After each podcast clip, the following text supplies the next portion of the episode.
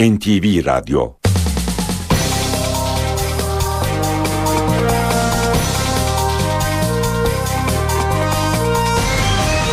İşe giderken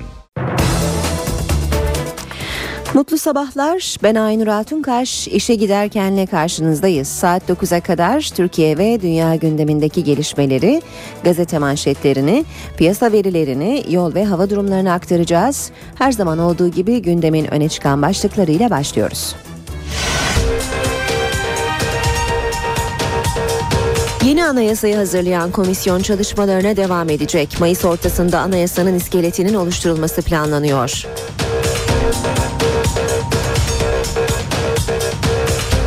BDP eş başkanı Selahattin Demirtaş Kandil'den Abdullah Öcalan'a yazılan cevap mektubunu alarak Türkiye'ye döndü.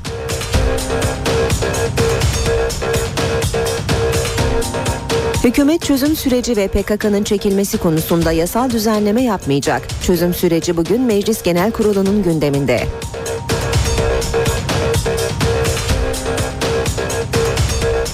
CHP'den 11 milletvekili Güneydoğu Anadolu bölgesine gidiyor. CHP'li vekiller Gaziantep ve Şanlıurfa'yı ziyaret edecek.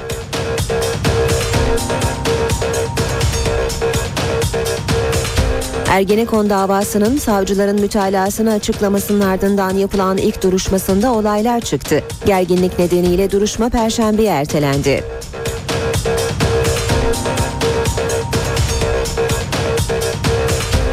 Mersin'de GDO'lu pirinç ithal eden firmalara yönelik düzenlenen operasyonda 6 kişi gözaltına alındı.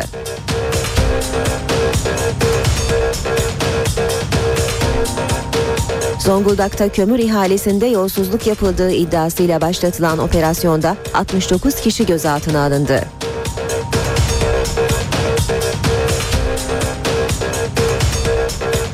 İngiltere'nin Demir Lady lakaplı Başbakanı Margaret Thatcher 87 yaşında hayata veda etti.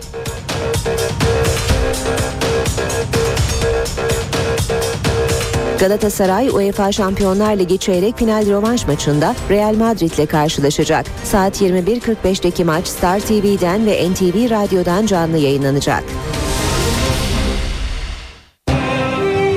İşe giderken gazetelerin gündemi.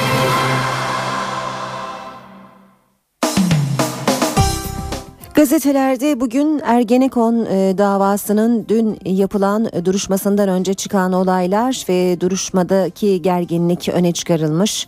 E, yanı sıra e, Spor Toto Süper Lig'de Bursa Spor'un Beşiktaş'ı 3-0 mağlup edişi yine başlıklarda göze çarpıyor. Uşaklı bir şehit annesinden gelen jesti görüyoruz.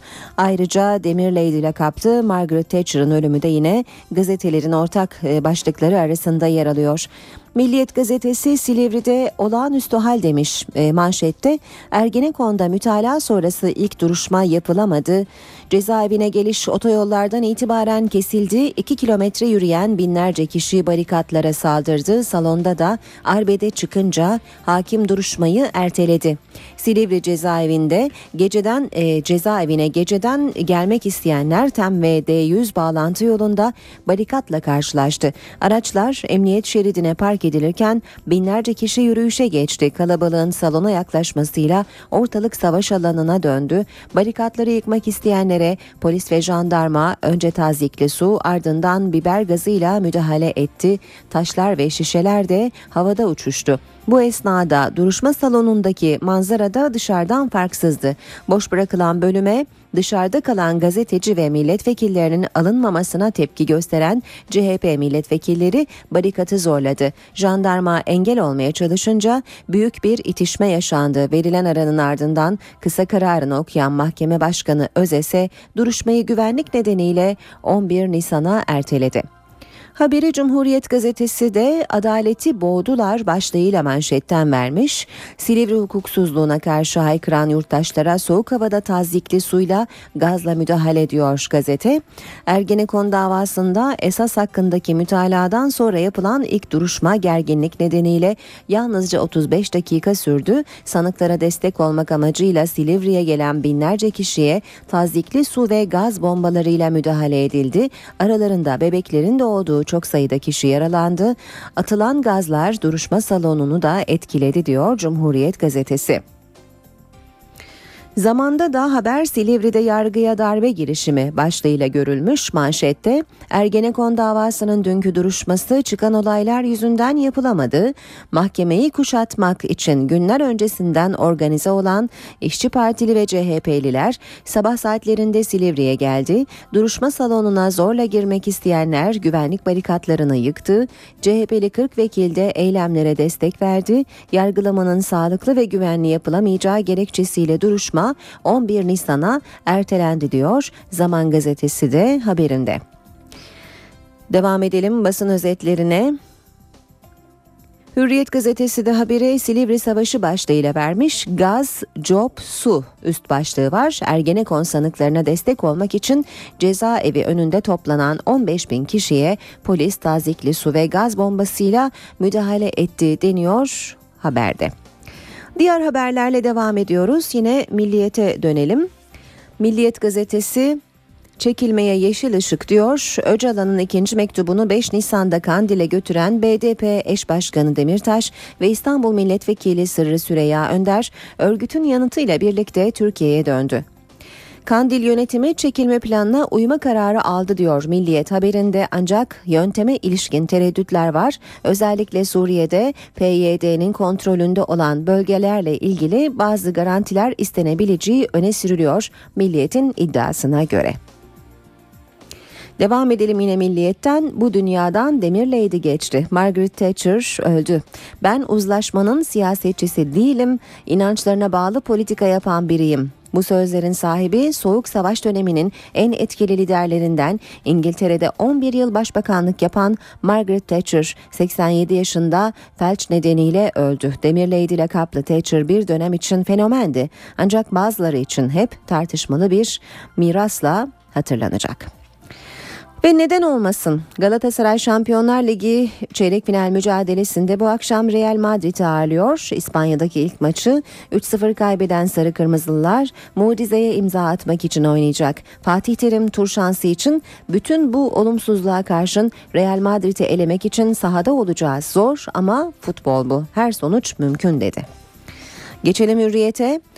GDO'ya 7 gözaltı diyor manşeti Hürriyet'in. Mersin'deki GDO soruşturmasında ithal ettikleri toplam 23 ton pirince el konulan Göze Tarım, Tat Bakliyat ve Tiryaki Agro şirketlerinin 7 yetkilisi gözaltına alındı. 3 gole 3 puan. Bursa Spor evinde ağırladığı Beşiktaş'ı farklı mağlup etti. Siyah beyazları 3 golle yenen Timsah Avrupa Ligi iddiasını arttırırken Beşiktaş zirveden iyice uzaklaştı.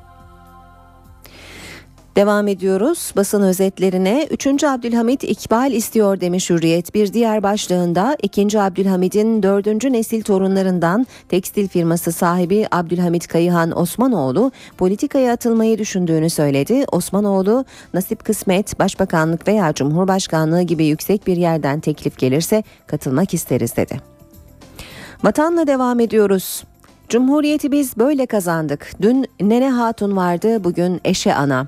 Devletin şehit oğlu için ödediği paranın tek kuruşuna dokunmadı ve dün o parayı okul yapılması amacıyla bağışladı. Arkasındaki bu yazı her şeyi özetliyordu. Eşe Ana'nın fotoğraf çektirdiği yerdeki e, duvarda Cumhuriyeti biz böyle kazandık pankartı taşıyan e, halktan bir e, görüntü var. Kurtuluş Savaşı Nene Hatunların, Halide Onbaşıların, Kara, Fat, e, Kara Fatmaların fedakarlıklarıyla kazanıldı. Kimi sırtında bebeğiyle cepheye koştu, kimi üstündeki hırkayla Mehmetçiği sardı. 1923 ruhu bugün de yaşıyor. Uşaklı Eşe Eğerci 1998'de oğlu Mustafa'yı vatani görev için Hakkari Yüksekova'ya uğurladı. Oğlu şehit düşünce dünyası yıkıldı. Devlet hem tazminat ödedi hem maaş bağladı. Ancak o paraya dokunmadı. Hesapta 15 yılda 250 bin lira birikti. Hayvancılık yaparak geçinen şehit annesi dün o parayı okul yaptırılması için valiliğe teslim etti. Cehalet eğitimle sona erer dedi. Vatandan devam ediyoruz. Çekil çağrısına uyacağız. BDP'li iki milletvekili Kandil'in İmralı'ya yazdığı mektubu aldı. Buna göre PKK Öcalan'ın sınır dışına çekilme çağrısına uyacağını açıkladı ama çekinceleri var. Vatanın haberine göre BDP'li Selahattin Demirtaş ve Sırrı Süreyya Önder dün Erbil'den Kandil'e giderek mektubu aldı. Kandil 1 Mayıs'a kadar çekilme hazırlıklarına başlanmasını isteyen Öcalan'a tamam dedi. Vatanın haberine göre ancak silahsız olarak çekilme çekilme konusunda yaşanabilecek sıkıntıları Öcalan'a aktardı. Yeniden İmralı'ya gidecek olan BDP heyeti Öcalan'dan somut çekilme takvimi alacak. Akil insanlar MHP yolunda. MHP lideri Bahçeli'nin hainlik ediyorsunuz bu yoldan dönün dediği akil insanlar haftaya sahaya iniyor. Ancak Doğu Anadolu'ya gidecek 9 kişilik heyet gidilecek illerde MHP dahil bütün siyasi partileri ziyaret etmeyi programına aldı demiş Vatan haberinde. Burak'a yapılan hareket penaltıydı. Real Madrid'in hocası Mourinho İspanya'da Ramos'un yaptığı hareket için konuştu. Burak'a yapılan penaltıydı. 2-0 veya 3-1 yenilirsek eve mutlu dönmeyeceğim. Kazanmaya geldik demiş Jose Mourinho. Devam ediyoruz basın özetlerine işe giderken de. Haber Türkiye bakalım. Haber Türk tazminat adaleti diyerek 3 ayaklı bir habere yer vermiş manşetinde. Beren'in fotoğrafı izinsiz kullanıldı. 715 bin. Beren Saat şampuan reklamındaki izinsiz fotoğrafı için dava açtı. 715 bin lira tazminat kazandı. Beşiktaşlı Cihat tribünde öldürüldü. 112 bin lira tazminat e, kazandı. İnönü Stadı ailesi. İnönü Stadı'nda bıçaklanan Cihat Aktaş'ın ailesi e, Beşiktaş, Türkiye Futbol Federasyonu, İçişleri Bakanlığı ve katil zanlısına 350'şer bin liralık dava açtı. Bakanlık hariç toplamda 112 bin lira tazminat çıktı. Ve Küçük Ömer havan mermisinden öldü 60 bin lira. Batman, Sason'da 9 yaşındaki Ömer Soysal arazide bulduğu havan mermisi elinde patlayınca öldü. Aile dava açtı. Mahkeme İçişleri Bakanlığı'nı kusurlu buldu. 60 bin liraya hükmetti diyor Habertürk haberinde.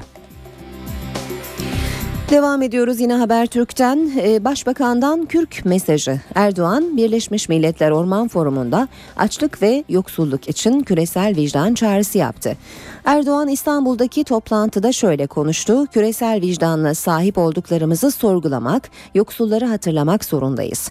Üzerimizdeki palto bir hayvan türünün yok ediyorsa, bir hayvan türünü yok ediyorsa, mobilyamız yağmur ormanlarını yağmaladıysa bu küreselleşmeyi sorgulamalıyız.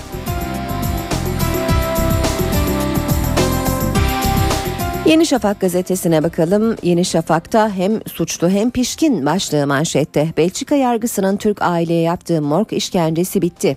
Türk ailenin öldürülen iki oğlunu Ankara'nın tüm girişimlerine rağmen 937 gün morgda bekleten Belçika yargısı üstüne bir de 140 bin euroluk fatura çıkardı. Devreye giren Türkiye borcu ödedikten sonra cenazeler teslim edildi. Aile morg işkencesini Avrupa İnsan Hakları Mahkemesi'ne götürecek.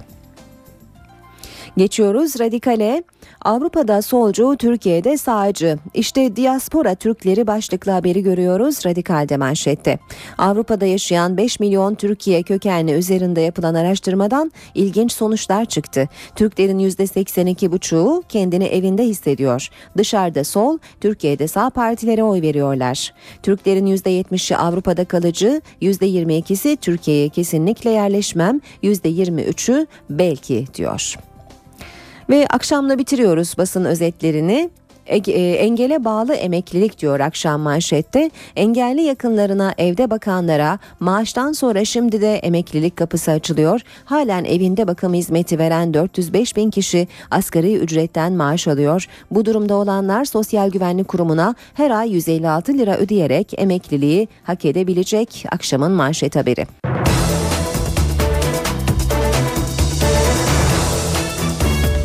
Saat 7.19 işe giderken gündemin ayrıntılarıyla devam ediyor.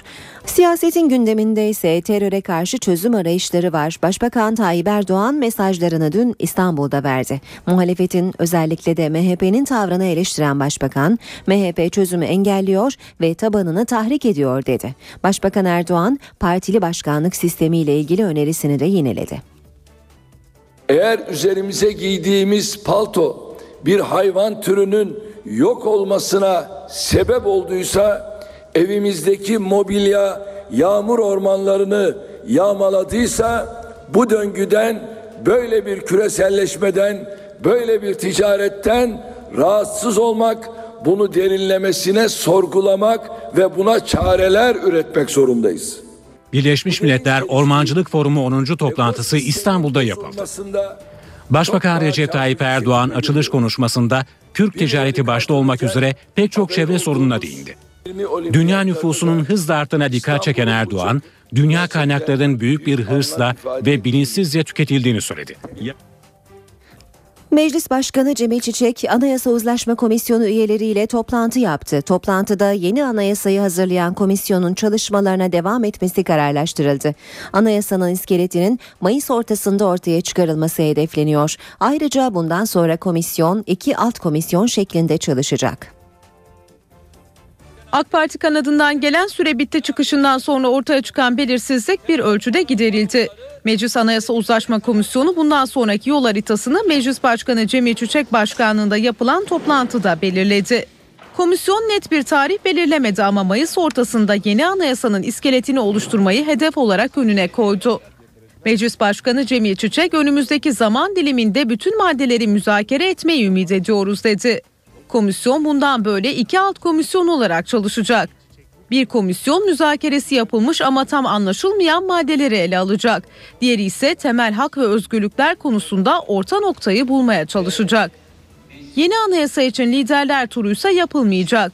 Toplantıda her partinin önerdiği anayasa taslak metinleri de gözden geçirildi. AK Parti 104, MHP 106, BDP 140, CHP ise 156 maddelik anayasa önerisi sundu. AK Parti Türk milleti ifadesine önerisinde yer verdi ancak değiştirilemeyecek hükümlerle Atatürk milliyetçiliği ifadesini metne almadı. Başkanlık sistemi de AK Parti'nin önerisi olarak komisyona sunuldu. CHP ve MHP'nin sunduğu metinde mevcut anayasadaki değiştirilemez hükümler aynen korundu. BDP ise Türkiye halkı ifadesine yer verdi.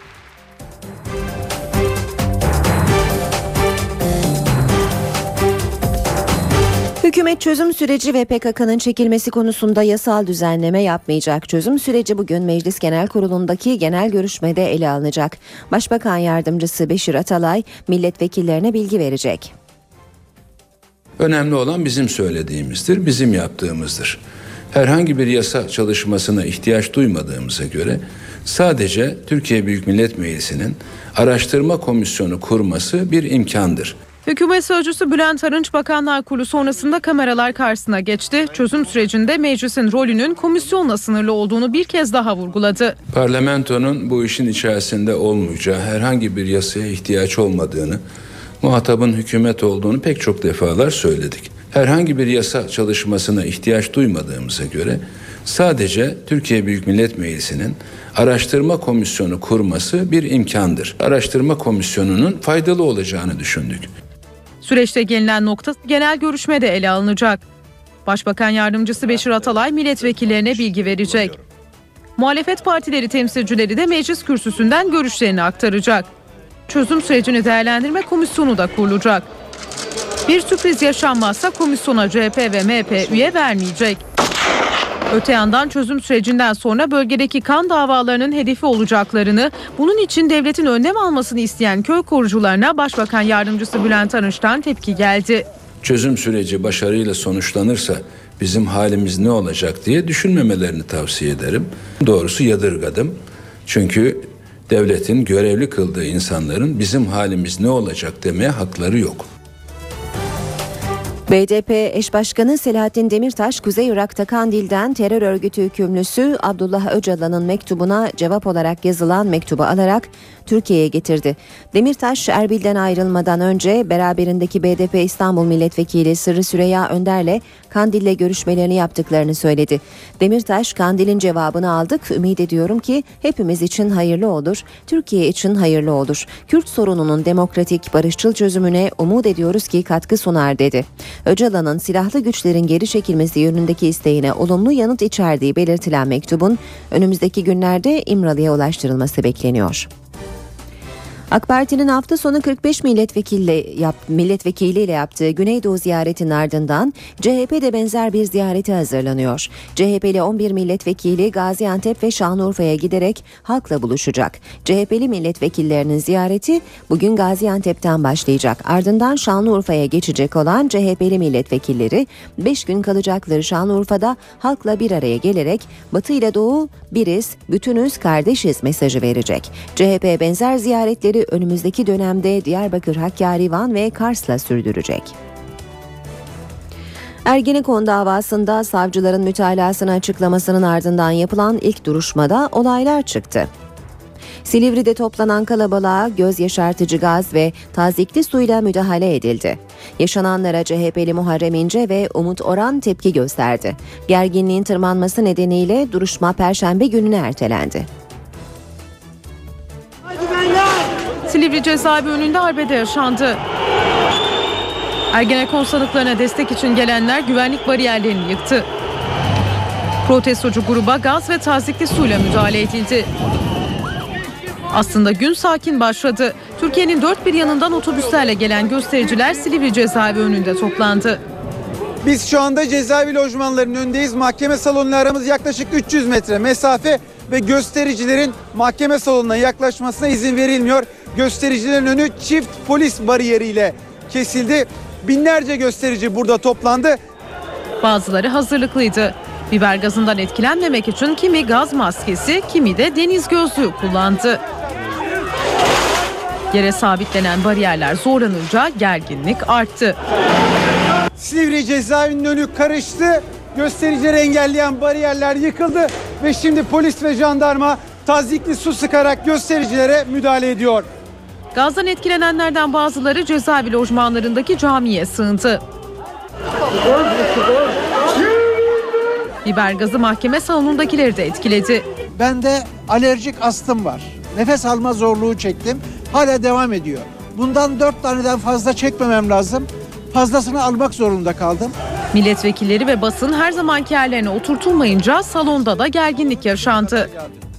Salonun içinde dahi etkilendik o gazdan. Burada bir mahkeme olmadığını, mahkemecilik oynandığını hepimiz görüyoruz. Bu tabloyu yapanlar eninde sonunda paşa paşa tıpış tıpış Yüce Divan'a gidecekler. Duruşma gerginlik nedeniyle 11 Nisan'a ertelendi.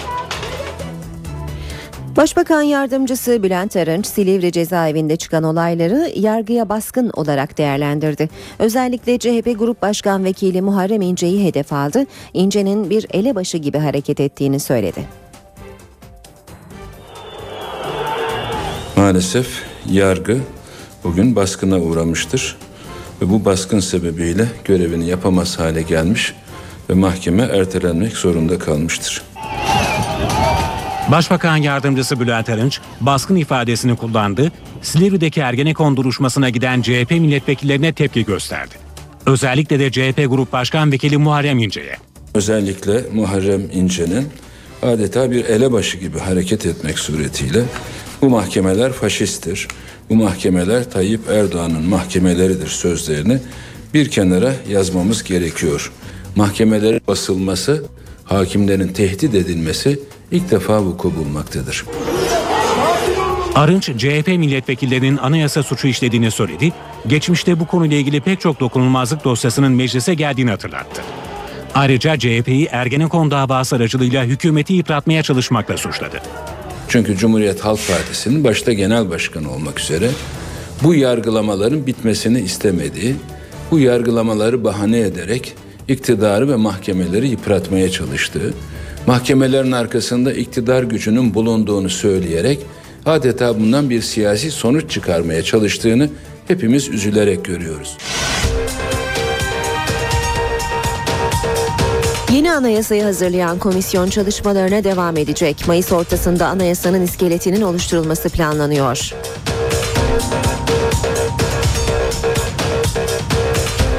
BDP eş başkanı Selahattin Demirtaş Kandil'den Abdullah Öcalan'a yazılan cevap mektubunu alarak Türkiye'ye döndü.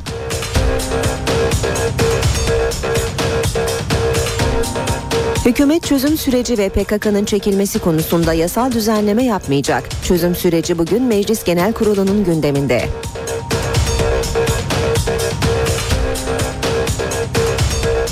CHP'den 11 milletvekili Güneydoğu Anadolu bölgesine gidiyor. CHP'li vekiller Gaziantep ve Şanlıurfa'yı ziyaret edecek.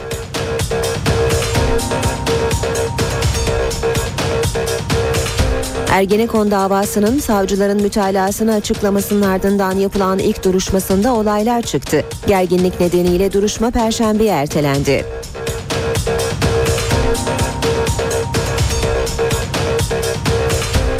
Mersin'de GDO'lu pirinç ithal eden firmalara yönelik düzenlenen operasyonda 6 kişi gözaltına alındı.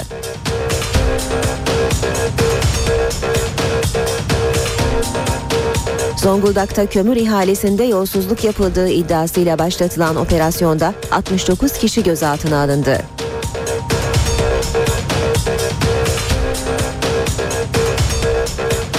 İngiltere'nin Demir Lady lakaplı başbakanı Margaret Thatcher 87 yaşında hayata veda etti.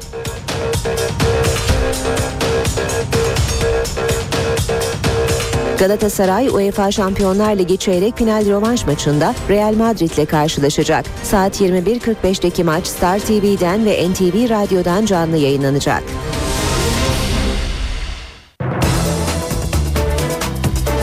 İşe giderken de birlikteyiz saat 7.38 e, spor haberlerine bakmadan önce İstanbul, Ankara ve İzmir'in trafik notlarını aktaralım.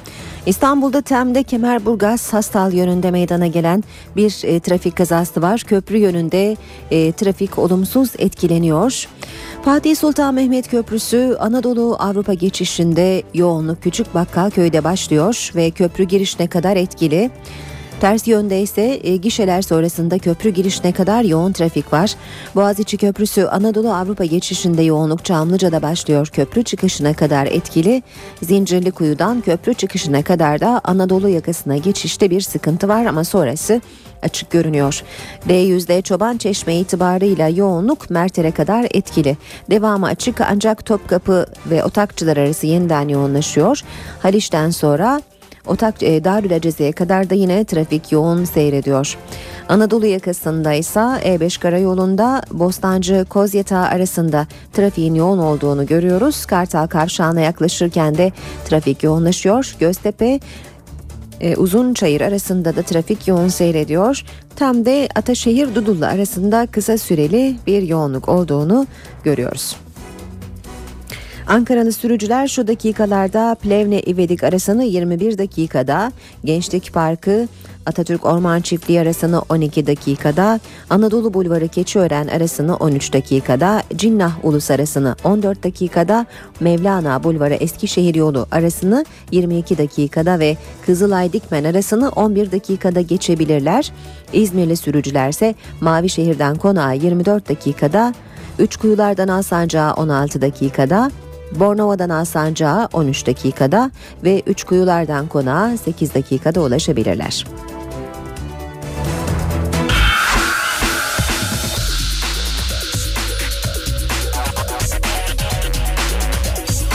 Spor sayfaları.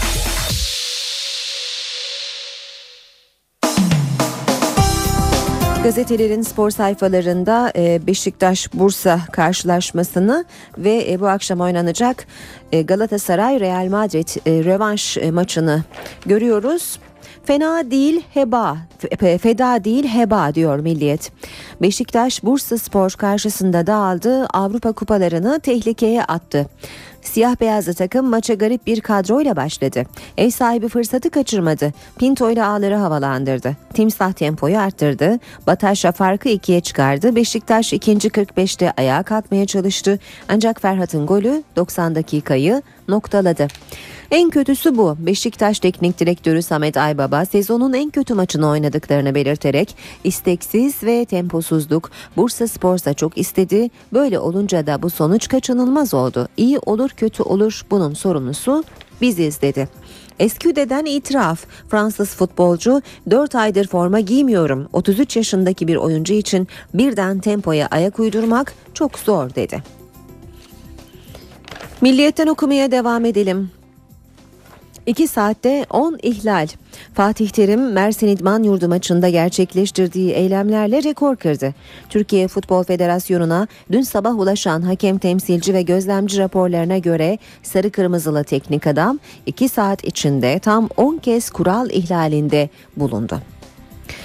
Bu kural ihlallerini de sıralıyor Milliyet gazetesi. Hakem kararına tepki olarak topu şiddetli biçimde yere vurarak devre arasında Merkez Hakem Komitesi tarafından hakemlere verilen talimatı çiğnemek, İhraç kararına sinirlenerek yasak olan yeşil alana girmek, karşılaşmanın hakemi Süleyman Abay'ın üzerine yürüyerek ağır hakaret içeren ifadeler kullanmak, dördüncü hakem Ali Palabıyık'a ağır biçimde hakaret etmek, kıdemli yardımcı hakem Kemal Yılmaz'a sportmenlikle bağdaşmayan sözler sarf etmek, Sa- sahadan çıkarken temsilci Hasan Özbulut'a küfür, hakaret ve tehdit etmek, tribüne gönderildikten sonra ikinci yarı öncesi soyunma odası koridorlarında hakem, temsilci ve Türkiye Futbol Federasyonu aleyhine ifadeler kullanmak diye sıralanıyor bu ihlaller. Hakemler de hata yapar. Mersin İdman Yurdu maçında hakemlere sert tepki gösteren ve ağır ceza alması gündeme gelen Fatih Terim, Burak Yılmaz'ın sarı kart cezalısı olmasını talihsizlik olarak niteledi. Penaltı olması gerekirken kart gördü ama hakemler de insandır, hata yapabilirler dedi. Galatasaray Real Madrid mücadelesi bu akşam saat 20.45'te başlayacak. 21.45'te başlayacak düzeltiyorum ve e, maç Star TV ve NTV Radyo'dan canlı olarak yayınlanacak hatırlatalım bir kez daha. Drogba tek forvet, cezalılar Dani ve Burak'ın yokluğunda Hakan'la Amrabat 11'de görev yapacak. Forvet'te fil dişi sahilli golcü yer alacak. Devam ediyoruz yine Milliyet gazetesinden aktarmaya. Bonusu kaptı. Yönetim maç başı ücreti dahil yıllık en fazla 500 bin lira kazanan genç yıldız Salih'in sözleşmesini yenileyecek. Salih'in ücreti iyileştirilecek. Sözleşmesine Avrupa kulüpleri için bonservis maddesi eklenecek. Salih'in babasının açıklamalarını görüyoruz bugün gazetelerin spor sayfalarında. Habertürk'ten okuyalım. Eti sizin, kemiği bizim. Futbolumuzun şehzadesi Salih'i ailesi sezon başında bu sözlerle Fenerbahçe'ye emanet etti. Takımdaki herkes onu küçük kardeşi gibi sahiplendi, yardımcı oldu. Fenerbahçe formasının ağırlığı, zorluğu anlatıldı. Salih yeteneğini kişiliğiyle birleştirdi. Kanarya'nın göz bebeği oldu. Evi Samandıra arkadaşı Bekçi, medya ve kamuoyunun tüm ilgisi 19'luk genç Salih Uçan'ın üzerindeyken o ayakları yerden kesilmeden mütevazı hayatına devam ediyor. İstanbul'da ev dahi kiralamayıp Samandıra'da yaşayan genç oyuncu takım kadrosunda olsun ya da olmasın Fenerbahçe'nin her anında kampta kaldığı için e, kampta olarak her gün yeni şeyler öğreniyor. Samandıra'da kaldığı için tesis personeliyle de abi kardeş ilişkisi kurmuş durumda. Kocaman'ın bu sözü hayatını değiştirdi. Belhanda kalsın Salih'i oynatırım. Devre arasında Fenerbahçe'nin orta alan için ciddi transfer planları söz konusuydu. Uzun süre Montpellier'in faslı yıldızı Belhanda'nın peşinden koşuldu. Ancak o noktada teknik direktör Aykut Kocaman'ın gösterdiği tavır Salih Uçan'ın önünü açtı. İlk etapta bonservisi 6-7 milyon euro olan Belhanda için Montpellier her gün fiyat artırıp 10 milyon euro isteyince Kocaman yönetime gereğinden fazla fazla bonservis bedeli ödemeye ne gerek var? Salih'e güveniyorum, onu oynatırım. Mesajını iletti. Bu da Türk futboluna yeni bir prens kazandırdı. Habertürk'ten yine okumaya devam edelim. Son sözünüz zafer olsun. Daha son sözümüzü söylemedik diyerek başlamıştı Galatasaraylı Yıldızlar zorlu Real Madrid macerasına. İspanya'daki ilk maçta işler ters gitti. 3-0'lık yenilgi geldi. Cimbom şimdi arenada 55 bin taraftarı arkasında. Şu bir gerçek. Şampiyonlar Ligi'nde yarı final Kaf Dağı'nın ardında. Yine de bir umuttur yaşatan insanı diyoruz, mucize bekliyoruz demiş Habertürk gazetesi. Sabahla devam edelim. Bursa'da son tango diyor Sabah gazetesi Galatasaray'ın 10 Fenerbahçe'nin 6 puan gerisinde Bursa'ya gelen Beşiktaş şampiyonluk yarışında havlu attı. Timsah Kasımpaşa ile birlikte Avrupa için bastırıyor skor 3-0. Devam edelim. Timsahın ayıbı başlığıyla Fernandez'i izleyiciyi için duyduğu heyecanı dile getirdi, ipi çekildi. A2 takımının 19 yaşındaki futbolcusu Twitter'dan yıldız oyuncu için onu izlemeye gidiyorum, gol atarsa bağırmam inşallah mesajını gönderdi. Bursa Spor'dan kovuldu. Twitter'da Beşiktaş'ın futbolcusu Fernandes hakkında mesaj yazan Bursa Spor'un A2 takımı oyuncusunun kulüple ilişiği kesildi deniyor haberde. Sabah gazetesinden haberlerle devam ediyoruz.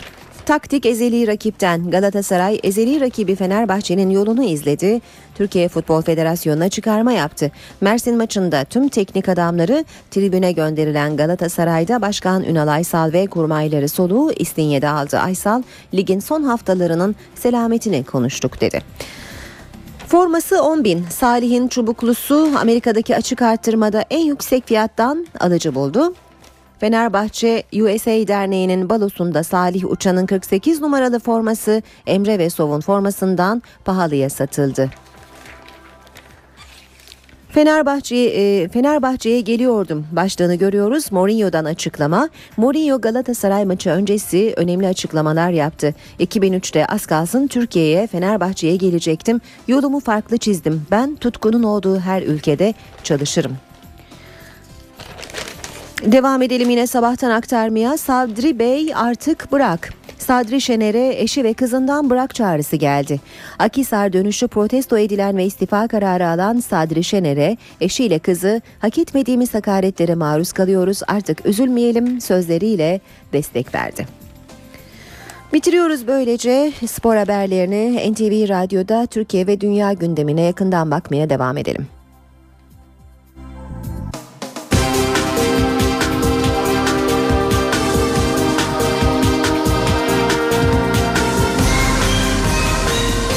İşe giderken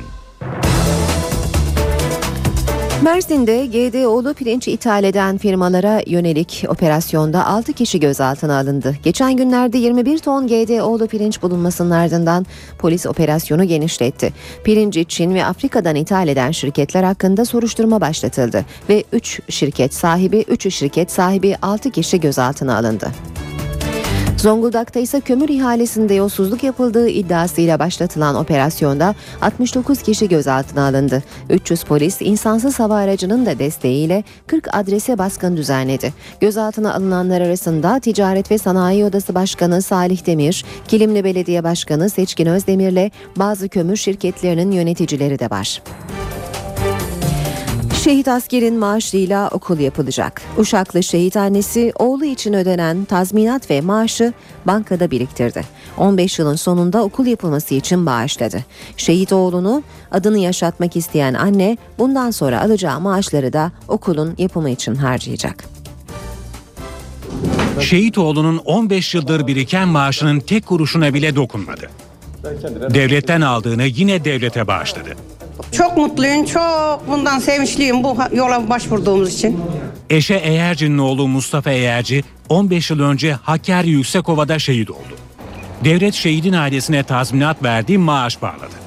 Ancak aile yıllar boyunca bu paraya dokunmadı. Tek istekleri oğullarının adını yaşatmaktı. Hiç ellemedik. Biz o, bu zamana da bu kadar olmuş. Düşündük.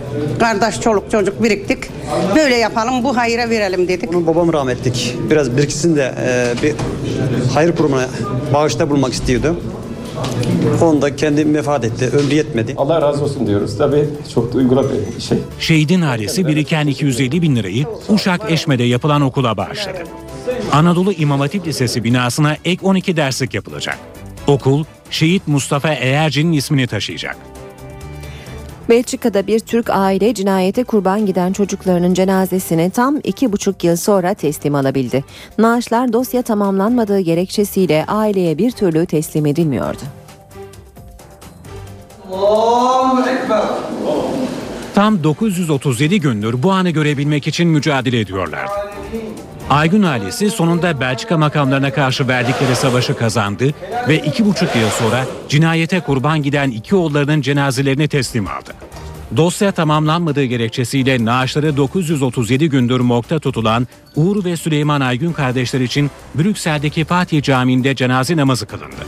Cenaze namazına katılan 500 kişi arasında Türkiye'nin Brüksel Büyükelçisi Mehmet Hakan Olcay da vardı. Evlatlarını kaybetmenin yanı sıra yaklaşık 3 yıldır toprağa verememenin sıkıntısını yaşayan baba Vahit Aygün ayakta durmakta zorlandı. Fatih Camii Dernek Başkanı Osman Duran son 3 yıldır yaşananlara isyan ettiklerini söyledi. kendi cenazemizi, kendi görenek ve geleneklerimize göre niye defnedemiyoruz bilmiyorum. Yani bunu anlayamadık bir türlü. Ee, Avrupa'nın demokrasisi şayet böyleyse artık benim diyeceğim hiçbir şey yok bu demokrasiye. Belçika polisi cenazeleri teslim ederken bile aileye zorluk çıkardı. Tabutların mühürlü olmasına gerekçe göstererek ailenin oğullarının naaşlarını görmelerine izin vermedi. Türkiye'ye gönderilen Aygün kardeşlerin cenazeleri Afyonkarahisar'ın Emirdağ ilçesinde toprağa verilecek.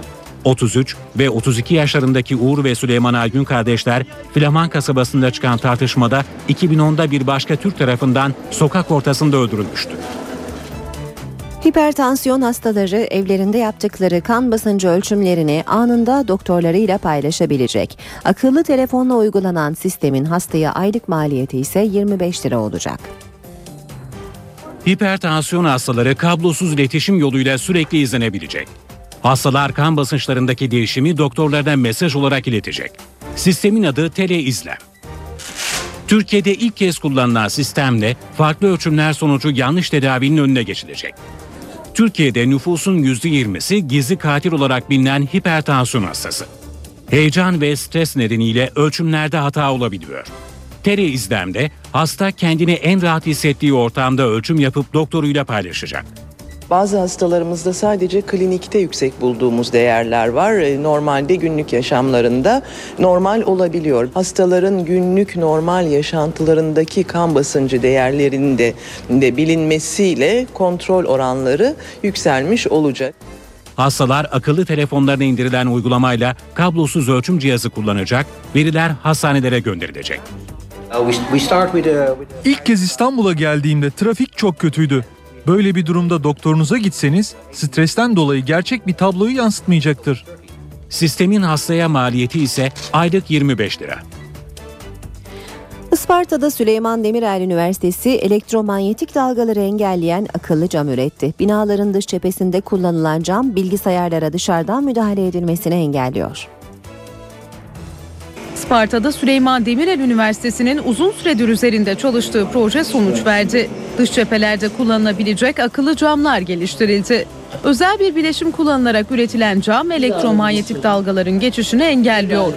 Böylece bilgisayarlara dışarıdan müdahalenin önüne geçilebiliyor. Ee, insanlar kılıç kalkan savaşmak yerine e, düğmeye basacak. Sadece elektromanyetik cihazlar yanacak. Ee, insanlara bir şey olmayacak ama bu tür cihazların da e, korunması gerekiyor. Özellikle devlet bilgilerinin ve bu korunma sistemlerinden yani binalarda kullanılacak e, camlardan birisi de bu elektrokromik camlar. Testler tamamlandığında akıllı camlar için seri üretime geçilmesi hedefleniyor. NTV Radyo Herkese yeniden günaydın. Ben Aynur Altunkaş. Birazdan hava durumu için Gökhan Abur'la konuşacağız. Önce gündemin başlıklarını hatırlayalım. Yeni anayasayı hazırlayan komisyon çalışmalarına devam edecek. Mayıs ortasında anayasanın iskeletinin oluşturulması planlanıyor.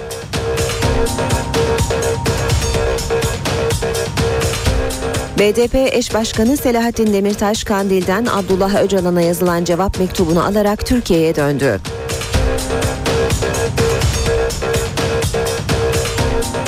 Hükümet çözüm süreci ve PKK'nın çekilmesi konusunda yasal düzenleme yapmayacak. Çözüm süreci bugün Meclis Genel Kurulu'nun gündeminde.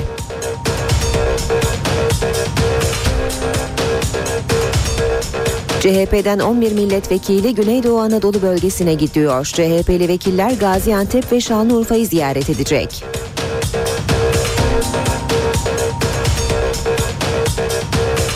Ergenekon davasının savcıların mütalasını açıklamasının ardından yapılan ilk duruşmasında olaylar çıktı. Gerginlik nedeniyle duruşma perşembeye ertelendi.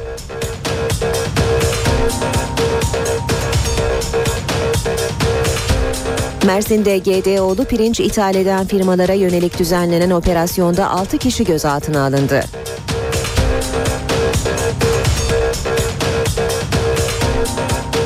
Zonguldak'ta kömür ihalesinde yolsuzluk yapıldığı iddiasıyla başlatılan operasyonda 69 kişi gözaltına alındı.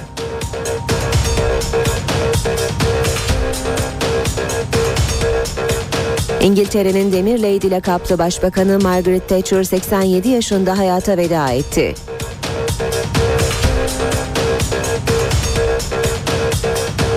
Galatasaray UEFA Şampiyonlar Ligi çeyrek final rövanş maçında Real Madrid ile karşılaşacak. Saat 21.45'teki maç Star TV'den ve NTV Radyo'dan canlı yayınlanacak.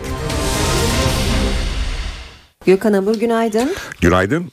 Yurdun büyük bölümünde yağış var. Neler söyleyeceksiniz? Evet Nisan ayı oldukça e, değişken hava koşullarını yaşayacağımız bir ay gibi gözüküyor. Devamlı olarak sıcaklıklarda inişler çıkışlar var. Cumartesi günü İstanbul 24-25 derecelere kadar çıkmıştı. Ama dün e, yağışla birlikte hava serinledi. Doğu çok sıcaktı fakat bu kez yağışların doğuya kaymasıyla birlikte özellikle Karadeniz'de ve doğuda da sıcaklıklar bugüne itibaren azalmasını sürdürüyor. Söylediğiniz gibi ülkenin büyük bir çoğunluğunda yağış var. E, bu yağışlar ilerleyen saatlerde Trakya'da ve Kuzey Ege'deki etkisini kaybedecek ama şu an itibariyle Tekirdağ'da, Edirne'de, İzmir'de hafif olarak yağış devam ediyor. Batı Karadeniz bölgesinde hafif yağışlar var. Zonguldak, Kastamonu, Bolu, Düzce arasında hafif yağış geçişleri görülürken özellikle Orta ve Doğu Karadeniz'de Samsun'dan başlayarak yağışlar öğle saatlerinde biraz daha kuvvetlenecek. Şu an itibariyle Samsun'da, Giresun'da, Ordu'da, Trabzon'da aralıklarla yağış var. Sıcaklıklar Doğu Karadeniz bölgesinde bir hayli azaldı. Dün bu saatlerde Trabzon 24 dereceydi. Oysa şu anda Trabzon'da hava sıcaklığı 10 derece ve yağış öğle saatlerinde biraz daha kuvvetlenecek. Hemen güneye geçmek istiyorum çünkü Akdeniz'e de bulutlanmanın artmasıyla birlikte özellikle öğle saatlerinden itibaren Antalya başta olmak üzere bölgedeki sağanakların kuvvetli rüzgarla beraber etkisini arttırmasını bekliyoruz. İç kesimlerde de gün içinde aralıklarla yağış geçişleri görülecek. Evet yağışlar yarın batıda etkisini kaybederken doğu bölgelerde aralıklarla devam edecek ki doğudaki yağışların hafta boyu devam etmesini bekliyoruz. Sıcaklıklar batıda havanın açmasıyla birlikte yarına itibaren yükselecek ve bu yükseliş hafta sonu kendisini daha da hissettirecek fakat önümüzdeki hafta yeniden kuzeyli rüzgarlarla beraber havanın soğumasını ve yağışların tekrar kuzey kesimlerden başlayarak ülkenin kuzey ve batı kesimlerini etkisi altına almasını bekliyoruz. Ama dediğim gibi bugün hava oldukça soğuk. İstanbul'da şu anda 8 derece olan e, hava sıcaklığını rüzgarın 20 kilometrenin üzerinde esmesinden dolayı ki Poyraz esiyor şu an itibariyle 4-5 derece civarında hissediyoruz. Onun için evden çıkmadıysanız ona göre biraz tedbirli olun giyinin ve biraz önce de vurguladığım gibi İstanbul'un şu anda batı ilçelerinde Silivri'de Çekmece'de o bölgede kısa süreli yağış geçişleri var. Bu yağışlar aralıklarla hafif olarak devam edecek ve önümüzdeki saatler içinde yağış etkisini kaybedecek. Çok hafif çisenti şeklinde yerel yağışlar var Avrupa yakasında. Evet bizleri bekleyen hava koşulları bugün ve önümüzdeki günler için genelde böyle. Gökhan Abur teşekkür ediyoruz. NTV Radyo İşe giderken gazetelerin gündemi.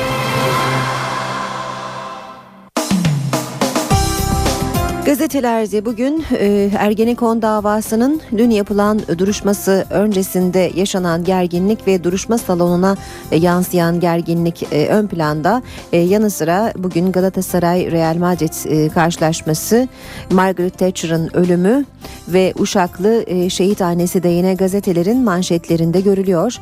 Ergenekon haberleriyle başlayalım. Milliyet Silivri'de olağanüstü hal diyor. Ergenekon'da mütalaa sonrası ilk duruşma yapılamadı.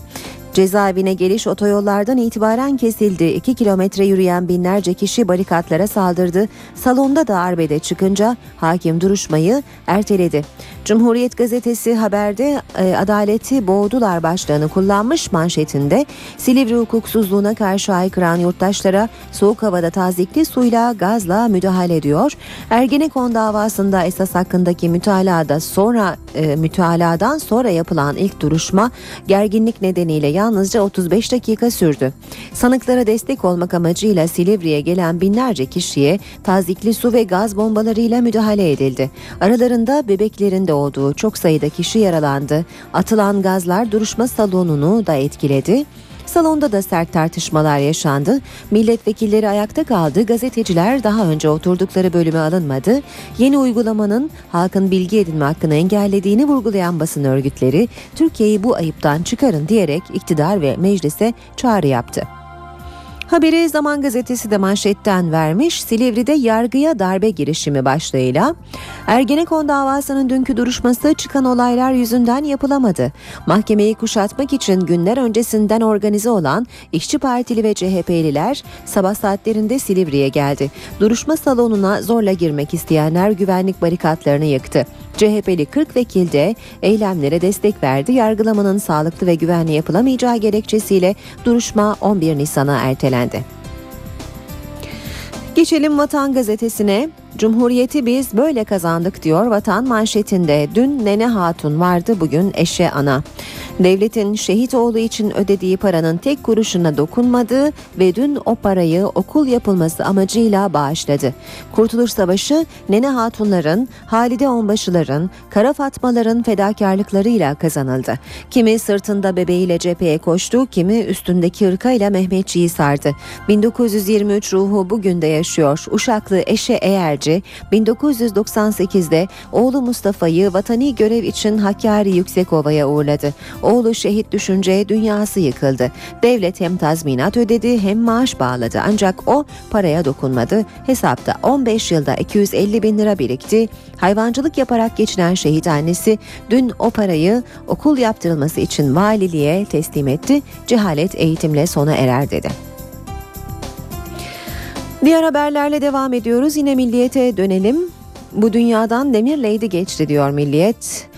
Ben uzlaşmanın siyasetçisi değilim, inançlarına bağlı politika yapan biriyim. Bu sözlerin sahibi Soğuk Savaş döneminin en etkili liderlerinden İngiltere'de 11 yıl başbakanlık yapan Margaret Thatcher 87 yaşında felç nedeniyle öldü. Demirleydi lakaplı Thatcher bir dönem için fenomendi ancak bazıları için hep tartışmalı bir mirasla hatırlanacak. Neden olmasın? Galatasaray Şampiyonlar Ligi çeyrek final mücadelesinde bu akşam Real Madrid'i ağırlıyor. İspanya'daki ilk maçı 3-0 kaybeden Sarı Kırmızılılar mucizeye imza atmak için oynayacak. Fatih Terim tur şansı için bütün bu olumsuzluğa karşın Real Madrid'i elemek için sahada olacağız. Zor ama futbol bu, her sonuç mümkün dedi. Maçın 21.45'ten itibaren Star TV ve NTV Radyo'dan da takip edilebileceğini hatırlatalım. Çekilmeye yeşil ışık. Öcalan'ın ikinci mektubunu 5 Nisan'da Kandil'e götüren BDP eş başkanı Demirtaş ve İstanbul Milletvekili Sırrı Süreyya Önder örgütün yanıtıyla birlikte Türkiye'ye döndü. Milliyetin haberine göre Kandil yönetimi çekilme planına uyma kararı aldı ancak e, yönteme ilişkin tereddütler var. Özellikle Suriye'de PYD'nin kontrolünde olan bölgelerle ilgili bazı garantiler istenebileceği öne sürülüyor. Hürriyete geçelim. Manşet GDO'ya 7 gözaltı. Mersin'deki GDO soruşturmasında ithal ettikleri toplam 23 ton pirince el konulan Göze Tarım, Tat ve Tiryaki Agro şirketlerinin 7 yetkilisi gözaltına alındı. Devam edelim Radikal gazetesiyle Radikal Avrupa'da solcu Türkiye'de sağcı diyor. Manşetinde Avrupa'da yaşayan 5 milyon Türkiye kökenli üzerinde yapılan araştırmadan ilginç sonuçlar çıktı. Türklerin %82,5'u kendini evinde hissediyor. Dışarıda sol Türkiye'de sağ partilere oy veriyor. Türklerin %70'i Avrupa'da kalıcı, %22'si Türkiye'ye kesinlikle yerleşmem, %23'ü belki diyor. Geçelim sabaha. Eli temizler eve, kanlılar Irak'a. Hiçbir terör eylemine karışmadığı tespit edilen dağdaki 618 örgüt üyesi sorgusuz sualsiz evlerine gönderilecek. Sabahın haberine göre gerek Kuzey Irak'taki kamplarda gerekse Türkiye sınırları içinde dağ kadrosunda bulunan ancak silahlı eyleme katılmamış olan örgüt üyelerinin öncelikle evlerine dönmesi için çalışma başlatıldı. Akşam gazetesine bakalım. Engele bağlı emeklilik diyor akşam manşette. Profesör Cem Kılıç yazmış, akşam manşete taşımış. Engelli yakınlarına, evde bakanlara, maaştan sonra şimdi de emeklilik kapısı açılıyor. Halen evinde bakım hizmeti veren 405 bin kişi asgari ücretten maaş alıyor. Bu durumda olanlar Sosyal Güvenlik Kurumu'na her ay 156 lira ödeyerek emekliliği hak edebilecek diyor akşamın haberi. Cem Kılıç'ın haberi akşamda manşette.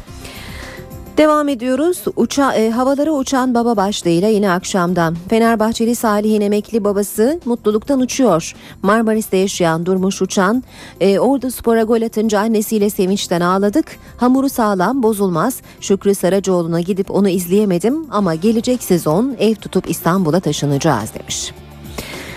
Kartal Tepe Taklak Beşiktaş'ın veda gecesi Bursa'da tamam mı devam mı maçına çıkan siyah beyazlar bozguna uğradı. Şampiyonluk yarışından uzaklaşırken ikincilik şansını bile sonra soktu. Bursa Spor Beşiktaş'ı 3-0 mağlup etti.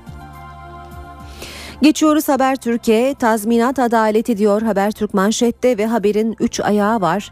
Beren'in fotoğrafı izinsiz kullanıldı. Tazminat 715 bin lira. Beşiktaş'ta Cihat Tribün'de öldürüldü. Tazminat 112 bin lira. Ve Küçük Ömer havan mermisinden öldü. Tazminat 60 bin lira.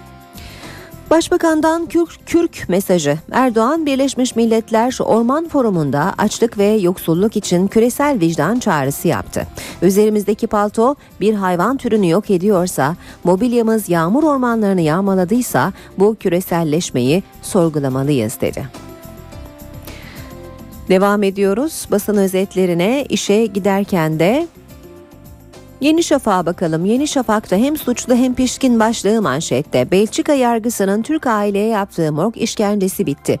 Türk ailenin öldürülen iki oğlunu Ankara'nın tüm girişimlerine rağmen 937 gün morgda bekleten Belçika yargısı üstüne bir de 140 bin euroluk fatura çıkardı. Devreye giren Türkiye borcu ödedikten sonra cenazeler teslim edildi. Aile morg işkencesini Avrupa İnsan Hakları Mahkemesi'ne götürecek. Ankara gündemi.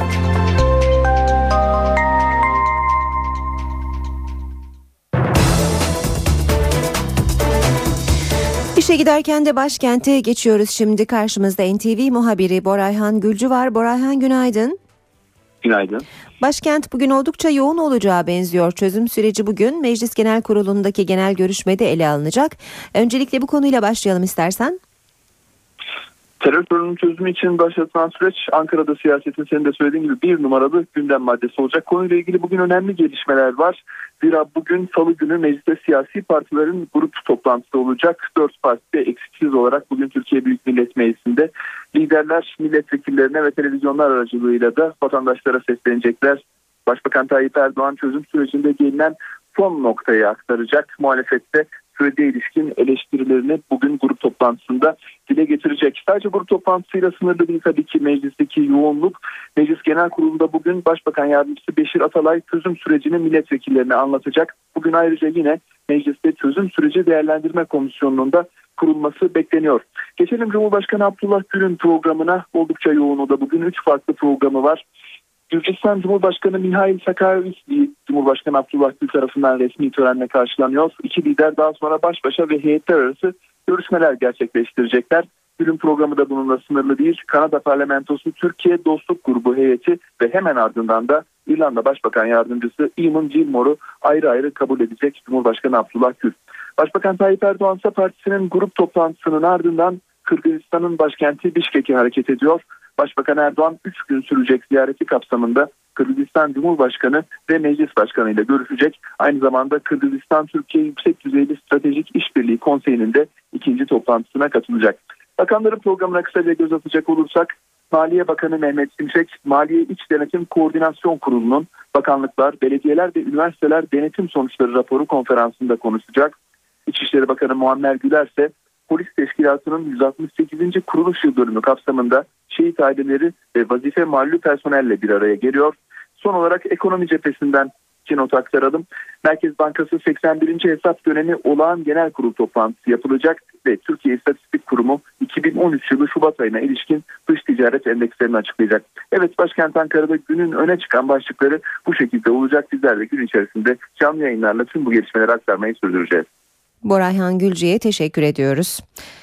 Şimdi İstanbul, Ankara ve İzmir'in trafiğine bakalım. İstanbul'a başlayalım. İstanbul'da yoğunluk özellikle köprülerde dikkat çekiyor ama önce e, bir e, uyarı yapalım. D100'de Darül Aceze Çağlayan yönünde bir araç arızası var. Bölgede trafiği oldukça olumsuz etkilediğini görüyoruz. E, köprülere bakalım demiştik. Anadolu Avrupa geçişinde Fatih Sultan Mehmet Köprüsü yoğunluğu Koz Yatağı'nda başlıyor. Köprü girişine kadar etkili. Anadolu yakasında E5'e de sarkmış durumda bu yoğunluk ve Maltepe'den itibaren trafik yavaş seyrediyor. E, devamında e, Koz Yatağı katılımından sonra Yeni Sahra'da başlayıp Uzunçayır Kavşağı'na uzanan yine çok yoğun bir trafik olduğunu görüyoruz. Fatih Sultan Mehmet Köprüsü Anadolu Avrupa Anadolu geçişinde ise yoğunluk Etiler katılımıyla etkili. Tem'de köprü yönünde e, olağanüstü yoğunluk olduğunu görüyoruz. Metris'ten itibaren başlıyor yoğunluk. Maslak kavşağına kadar çok etkili olduğunu görüyoruz. E, Edirne yönünde ise Metris'ten itibaren tekstil kente kadar trafik oldukça yoğun. D100'de de yine çok e, yüksek oranda bir trafik olduğunu görüyoruz. Çoban Çeşme itibariyle başlayıp Darül Aceze'ye uzanan e, yoğun bir trafik sürücüleri şu dakikalarda zorluyor. Boğaziçi Köprüsü Anadolu Avrupa geçişinde yoğunluğun Acıbadem Köprüsü'nde başladığını ve köprü ortasına kadar devam ettiğini görüyoruz. Köprü çıkışında da trafik bir süre etkili. Ee, Anadolu yönüne geçişte ise Zincirlikuyu'da e, çok yoğun ve köprü çıkışına kadar da yoğun olarak devam ediyor. Anadolu yakasında E5 karayolunda e, Küçük Yalı Bostancı arasında trafik oldukça yoğun. Kozyatağı Bostancı arası da yoğun ilerliyor. Ankara'da e, şu dakikalarda trafiğin e, nasıl olduğuna bakacağız şimdi de.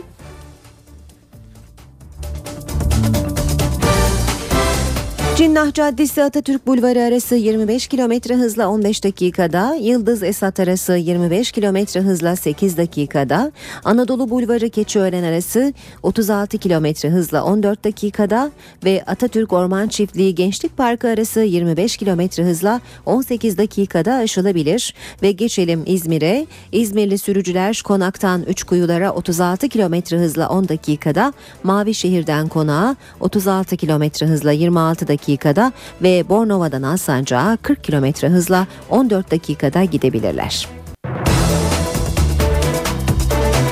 Memurları yakından ilgilendiren bir haberle devam ediyoruz. Hükümetin hazırladığı taslak yasalaşırsa 3 yıllık zorunlu hizmet sadece asker, doktor ve öğretmenler için değil tüm memurlar için geçerli olacak. Tüm memurlar 3 yıl zorunlu şark hizmeti yapacak. Amaç nitelikli personel dağılımındaki dengesizliği önlemek. Hükümetin uzun süredir üzerinde çalıştığı yeni devlet memurları yasa taslağı zorunlu hizmetin sınırlarını genişletti. Askerlik, polislik ve doktorluk gibi bazı meslekleri kapsayan zorunlu doğu hizmeti bütün memurları için alacak şekilde genişletiliyor. Taslak bu haliyle yasalaştığında her meslek grubundan kamu çalışanı az gelişmiş illerde ve bölgelerde 3 yıl süreli zorunlu hizmet yapacak. Taslağa göre göreve yeni başlayan bir memur ilk olarak batıda bir ile atanacak. Burada en az 3 yıl görev yapan kamu görevlisi daha sonra mecburi hizmet için Doğu ve Güneydoğu'ya gidecek. Zorunlu hizmetin yapılacağı bölge ile bu görevin hangi memurlar ve unvanlar için uygulanacağı ise yönetmelikle belirlenecek. 50 liralık banknotla karıştırılan 5 liralar renk değiştirdi. Artık sarı değil mor renkteler. Yeni banknotlar kullanılmaya başlandı. Şu eski 5 lira. Bu da yenisi. Evet. Allah Allah. Sarıydı artık mor. 5 liralık banknotlar yeni rengiyle tedavüle girdi.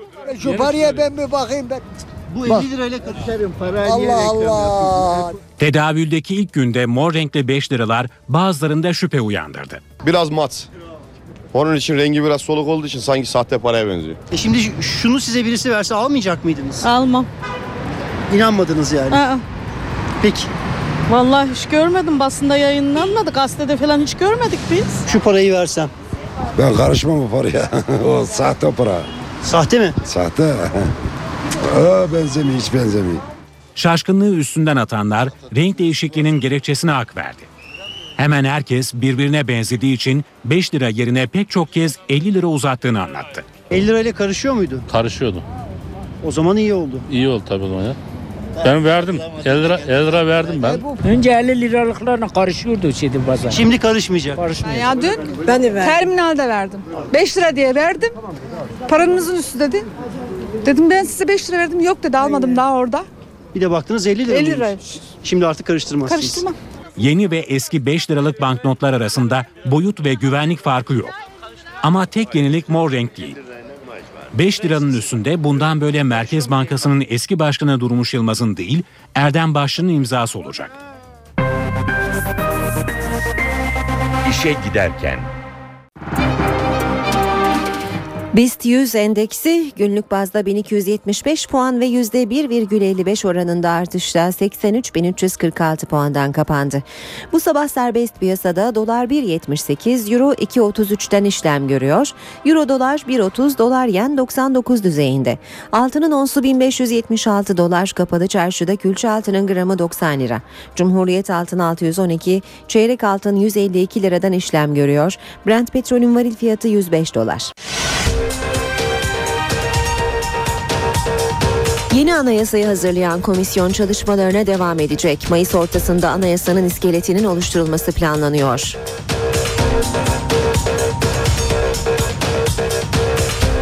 BDP eş başkanı Selahattin Demirtaş Kandil'den Abdullah Öcalan'a yazılan cevap mektubunu alarak Türkiye'ye döndü.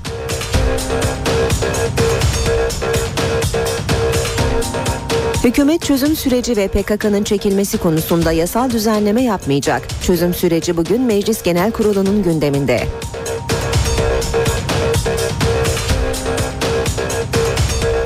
CHP'den 11 milletvekili Güneydoğu Anadolu bölgesine gidiyor. CHP'li vekiller Gaziantep ve Şanlıurfa'yı ziyaret edecek.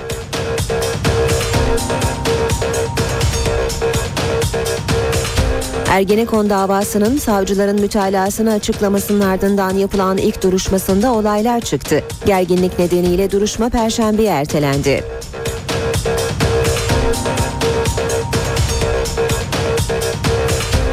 Mersin'de GDO'lu pirinç ithal eden firmalara yönelik düzenlenen operasyonda 6 kişi gözaltına alındı.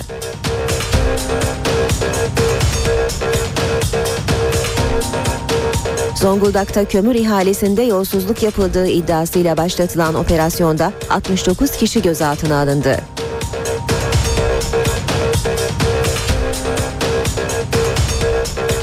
İngiltere'nin demir Lady lakaplı başbakanı Margaret Thatcher 87 yaşında hayata veda etti.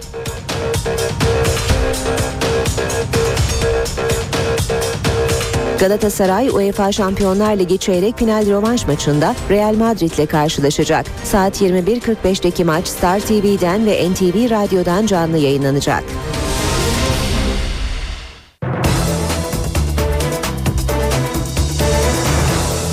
...8.37'yi gösteriyor saatimiz işe giderken gündemin ayrıntılarıyla devam ediyor.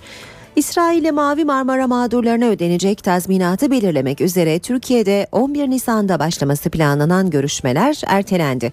İsrail heyetinin 21 ya da 22 Nisan'da Türkiye'de olacağı açıklandı. Başbakan Yardımcısı Bülent Arınç ertelemeye gerekçe olarak kendisinin Başbakan Erdoğan'ın Moğolistan gezisine refakat etmesini gösterdi. 11'inde onlar geleceklerdi ancak bugün bu tarihi değiştirdik. Onlarla irtibat kuruldu. Ya 21'ine ya 22'sine talik ettik. İsrail'le Mavi Marmara saldırısı için yapılacak tazminat görüşmeleri ertelendi. 11 Nisan'da Ankara'da yapılması beklenen görüşmeler 21 ya da 22 Nisan'da. Ertelemenin gerekçesi görüşmenin koordinatörü Başbakan Yardımcısı Bülent Arınç'ın o tarihte Başbakan'la birlikte Moğolistan'da bulunacak olması. Bu çok gecikmiş bir e, toplantı olmayacak. Biz kendileriyle gündemimizdeki konuları süratle sonuçlandırmaya çalışacağız. Yani süreç özürden sonraki süreçte süratle ilerliyor. Önemli olan diğer iki konuda da bir an evvel neticeye ulaşabilmek. Başbakan Recep Tayyip Erdoğan'ın Gazze ziyareti de gündemde. Ancak yoğun program nedeniyle tarih henüz netleşmedi. Büyük bir özlemle ve istekle bu seyahatin yapılmasını arzu ediyor. Sağlığı ve imkanlar el verirse umarım ki bu seyahat Nisan ayı içerisinde olabilir. Nisan'da olmazsa Mayıs'ta olur, Mayıs'ta olmazsa Haziran'da olur. Sonunda olur mutlaka. Hasretle beklenen gelir mutlaka, Sultan Fikir şanlı otağa gelir diyor şair. Mavi Marmara gemisindeki olayları yaşayanlar İsrail'in özür dilemesini yetersiz buluyorlar. Özrü konuşmak için Gazze ile ilgili şartları var. İsrail askerlerine karşı açtıkları davalarından da vazgeçmiyorlar.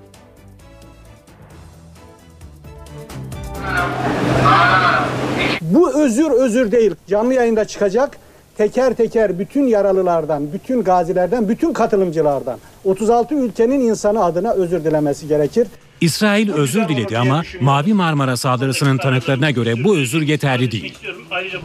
Saldırının tanıkları 9 kişinin öldüğü Mavi Marmara gemisinde basın toplantısı düzenledi. Onlar İsrail Başbakanı'ndan hem canlı yayında özür istiyor hem de Gazze ablukanın kaldırılmasını. Avluka kalkmadan tazminat konuşmayacak, açtığımız davalardan da vazgeçmeyeceğiz. İsrail'in ölenlerin yakınlarına ve mağdurlara ödeyeceği tazminatta ikinci planda. Dışarıdan kara ve deniz yoluyla yardımların Gazze'ye ulaşımı açık hale gelmeden yani abluka tamamıyla kalkmadan bizler tazminat konusunun masaya yatırılmasına taraftar olmadığımızı belirtmek istiyoruz. Özür ve tazminat İsrail tarafından kabul edildi ama mağdurlar açtıkları davaları geri çekmemekte kararlı. Amerika Birleşik Devletleri'nin yeniden canlandırmak için çaba harcadığı Orta Doğu barış sürecinde Türkiye'nin ara bulucu olacağı iddiaları var. Ancak hem İsrail hem de Filistin Türkiye'nin ara buluculuğuna karşı.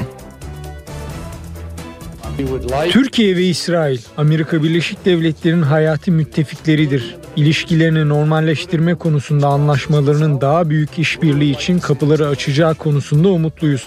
Böylece hep birlikte barış sürecinin parçası olabileceğiz. Amerikan Dışişleri Bakanı John Kerry'nin bu sözleri Türkiye'nin Orta Doğu barış sürecinde ara bulucu olacağı iddialarını gündeme getirdi. Ancak İsrail ve Filistin buna sıcak bakmıyor. İsrail Uluslararası İlişkiler Bakanı Yuval Ştinitz bu iddiaları reddetti.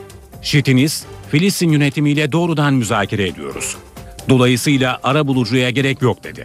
Filistinli yetkililerse Türkiye'nin ara buluculuğunu temelsiz ve etkisiz olarak niteledi. İngiliz Times gazetesine konuşan Filistin Dışişleri Bakanı Riyad Malki, ara bulucu olarak İsrail üzerindeki etkileri nedeniyle Amerika Birleşik Devletleri ile Orta Doğu dörtlüsünü tercih ettiklerini söyledi. Diğer bir Filistinli yetkili ise Türkiye'ye itiraz edilmesinin asıl nedeninin Başbakan Erdoğan'ın Hamas'tan yana tavır koyması olduğunu belirtti. İngiltere'nin Demir Lady lakaplı başbakanı Margaret Thatcher 87 yaşında hayata veda etti. Thatcher hem İngiliz hem de dünya siyasetinde önemli bir isimdi. Destekçilerinin gözünde bir kahraman, muhaliflerine göre ise işçi sınıfı ve azınlıkların düşmanı. İngiltere'nin tek kadın başbakanı Margaret Thatcher 87 yaşında yaşamını yitirdi. Thatcher'ın ölümünün ardından ilk açıklama İngiltere Başbakanı David Cameron'dan geldi. We lost a great leader, a great prime minister. Büyük bir lideri, büyük bir başbakanı ve büyük bir Britanyalı'yı kaybettik. Margaret Thatcher bu ülkeyi sadece yönetmedi. O bu ülkeyi kurtardı. Bir taziye mesajı da Hollywood'dan geldi. Thatcher'ın hayatını anlatan Demir Lady filminin başrol oyuncusu Meryl Streep, Thatcher için kadınların siyaset sahnesindeki rolünün artmasını sağlayan öncü isim dedi.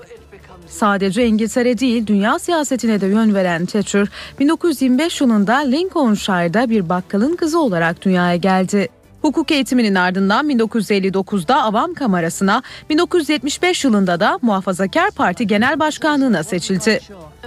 1979'da başbakanlık görevini üstlenen Margaret Thatcher 11 yıl iktidarda kaldı. Taviz vermez yapısı yüzünden Demir Lady olarak anılan Thatcher, liberal muhafazakar çizgide bir siyaset yürüttü. Arjantin'de yaşanan Falkland Savaşı, işçi sendikalarına karşı tutumu, özelleştirme politikası ve Kuzey İrlanda'nın bağımsızlık mücadelesi karşısındaki sert tavrıyla muhaliflerinin tepkisini topladı. Dönemin Başbakanı Turgut Özal'la yakın ilişkiler kuran Thatcher, 8 Nisan 1988'de gerçekleştirdiği Türkiye ziyaretinin 25. yıl dönümünde hayatını kaybetti. Femen grubu bu kez Almanya'da ortaya çıktı. Üstelik Rusya Devlet Başkanı Vladimir Putin'le Merkel bir aradayken. Putin eylemden hoşlandığını söyledi, Merkel ise onunla aynı fikirde değildi.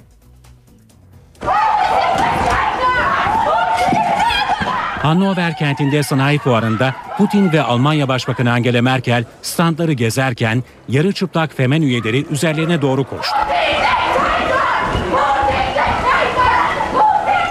Sırtlarında Putin karşıtı sloganlar yazan protestocuları görünce Rus lider şaşırdı.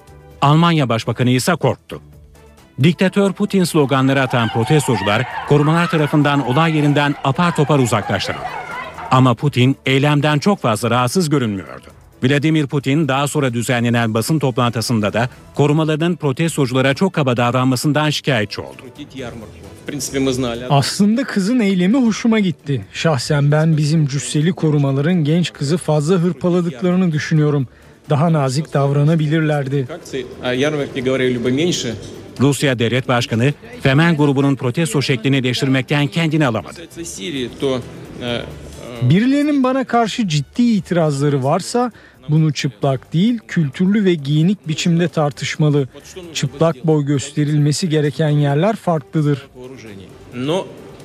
Putin'in hoşgörülü açıklamalarına rağmen Rus yetkililer Alman makamlardan protestocuların cezalandırılmasını istedi. Femen örgütü Rusya'daki bir kilisede Putin karşıtı eylem yaptıkları için hapse atılan punk grubu Pussy Riot üyelerine destek vermek amacıyla sık sık protesto gösterileri düzenliyor. Geçen yıldan bu yana büyük bir krizin yaşandığı Kuzey Kıbrıs Türk Cumhuriyeti'nin başkenti Lefkoşa Belediyesi'nde başkanlık seçimini ana muhalefetteki Cumhuriyetçi Türk Partisi kazandı. Halkın %42'si sandığa gitmedi. Ekonomik olarak iflas eden ve grevler nedeniyle aylardır büyük bir kaosun içinde bulunan Lefkoşa Belediyesi'nde başkanlık ana muhalefet partisine geçti. Cumhuriyetçi Türk Partisi'nin adayı Kadri Fellahoğlu oyların %35'ini alarak seçimi kazandı. Kadri Fellahoğlu taraftarlarına seslendiği zafer konuşmasında sorunları çözmek için ilk günden çalışmaya başlayacağını söyledi. Verdiğimiz sözler var. Yapacaklarımız var. Lefkoşa'mızı, halkımızı, belediyemizi, emekçileri içine düşürülen bu durumdan kurtarmak için yapacak çok işimiz var. İktidardaki Ulusal Birlik Partisi'nin adayı Hasan Sertoğlu'nun oy oranı ise %26'da kaldı. Seçmenlerin %42'sinin sandığa gitmemesi dikkat çekti. Cumhuriyetçi Türk Partisi Genel Başkanı Özkan Yorgancıoğlu ortaya çıkan tablonun genel seçimler içinde bir gösterge olduğunu söyledi ve erken seçim çağrısında bulundu. Lefkoşa Belediyesi geçen yıl iflas bayrağını çekmiş, çalışanlardan maaşlarını ödeyememesi üzerine belediye çalışanları aylarca grev yapmıştı. Tom Cruise son filminin premieri için Tayvan'a gitti ancak burada ilginç bir olay da yaşandı. Cruise, Tayvan'da ünlü olan Türk şovmen Rıfat Karlova'nın kafasına imza attı.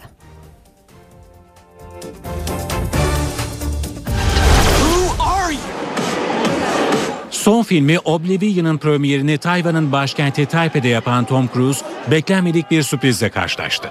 Yıllar önce eğitim için gittiği Tayvan'da ünlü bir şovmen olan Rıfat Karlova, ünlü oyuncuyla müzik kanalı MTV adına röportaj yaptı ardından da imza istedi. Karlova Tom Cruise'dan imzayı kafasına atmasını isteyince kahkahalarda kameralara yansıdı.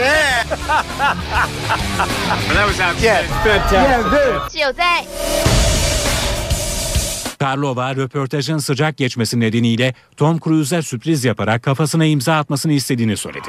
Türk şovmen o tüm dünyada, bense Asya'da insanları eğlendirmeye çalışıyorum. Böyle bir anı yaşamaktan bir Türk olarak büyük gurur duydum dedi.